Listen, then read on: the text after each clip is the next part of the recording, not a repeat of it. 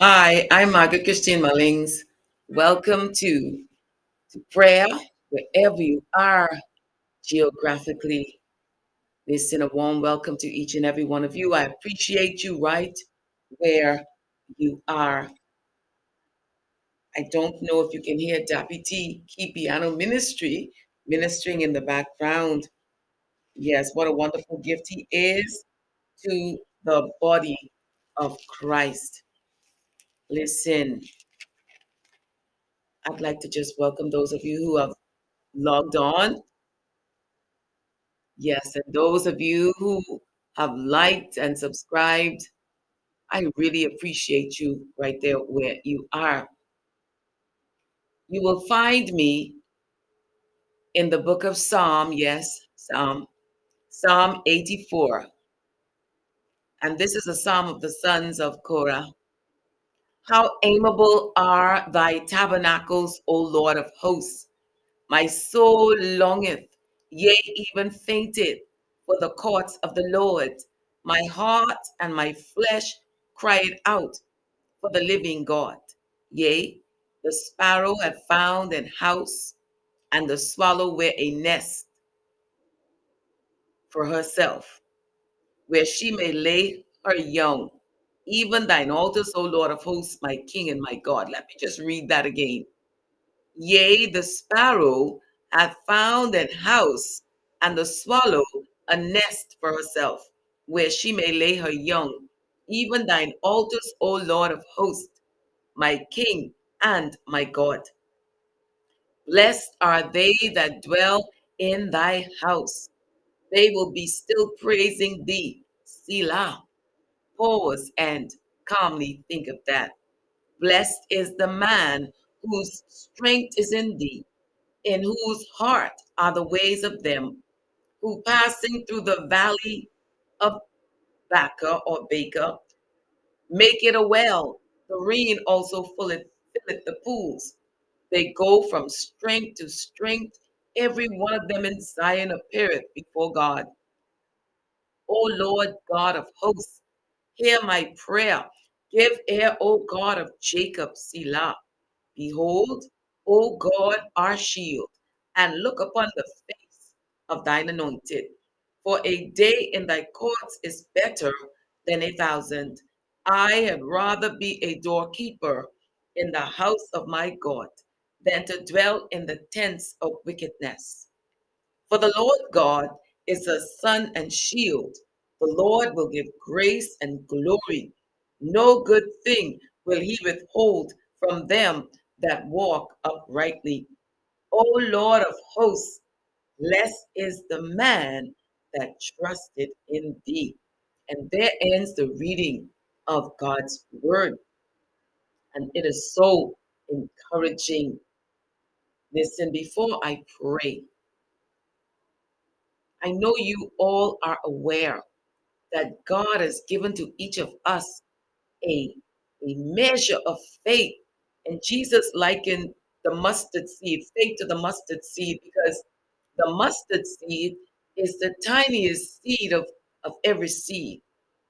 But when that seed grows, the tree grows into the largest tree of all trees. But Jesus said, If ye have that much faith, yes, you may have faith. Listen, the mustard seed is so tiny. If if um the eyesight sometimes cannot see the seed, it's so tiny. But Jesus said that's all the faith that you need. You may be going through a hard time. And perhaps today you may feel like giving up, throwing in the towel. It may seem like no one cares. But can I tell you, God cares about you. God is concerned about everything that concerns your life today. God loves you. You are the apple of his eye. And so I encourage you to activate your faith and believe God for whatever it is that you've been petitioning God for, asking Him, praying to Him day and night. God has heard your prayer. So be faithful. the answer will manifest because it is God, Abba Father, Yahweh, the God who redeems. It is He who performs His word. Yes, and God's word shall manifest in your life. Let us pray.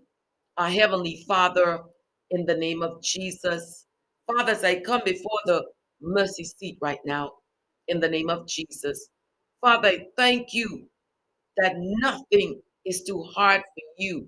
Father, in the name of Jesus, you are the God who sees. Father, you know our down sitting, you know our uprising. Father, you even know our thoughts before we think them, Father. And so, Father, in the name of Jesus, move upon this listening audience in the name of Jesus on the four continents of the world in every nation, Father, and in the islands of the seas.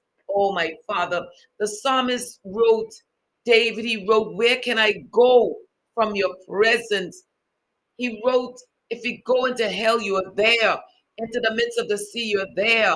So, Father, in the name of Jesus, be a fence all around that young woman, that young man right now. Undergird them with your strength, uphold them with your free spirit. Divinely intervene, Father, in homes right now that are troubled in the name of Jesus. I pray for unity among siblings, Father, in the name of Jesus. I pray for reconciliation in marriages, Father, in the name of Jesus. Cause husbands to see their wives, Father, as you see them, Father. Cause wives to, to see their husbands as you see them, Lord, in the name of Jesus. Oh, my Father, this day, in the name of Jesus, uh, restore, heal, and deliver and set your people free. Let souls testify of your healing, miracle working power in the name of Jesus. Oh, my Father, in the name of Jesus, lift the burdens from shoulders right now in the name of Jesus. Mend the brokenness in lives, Father, in the name of Jesus. Cause hope to come alive, to believe your word, to stand on your word, Father in the name of Jesus. Though all hell may assail, Father. Oh, help us, Father, in the name of Jesus, to remember to stand upon your word, Father. What Jesus said Heaven and earth shall pass away, but your word shall stand.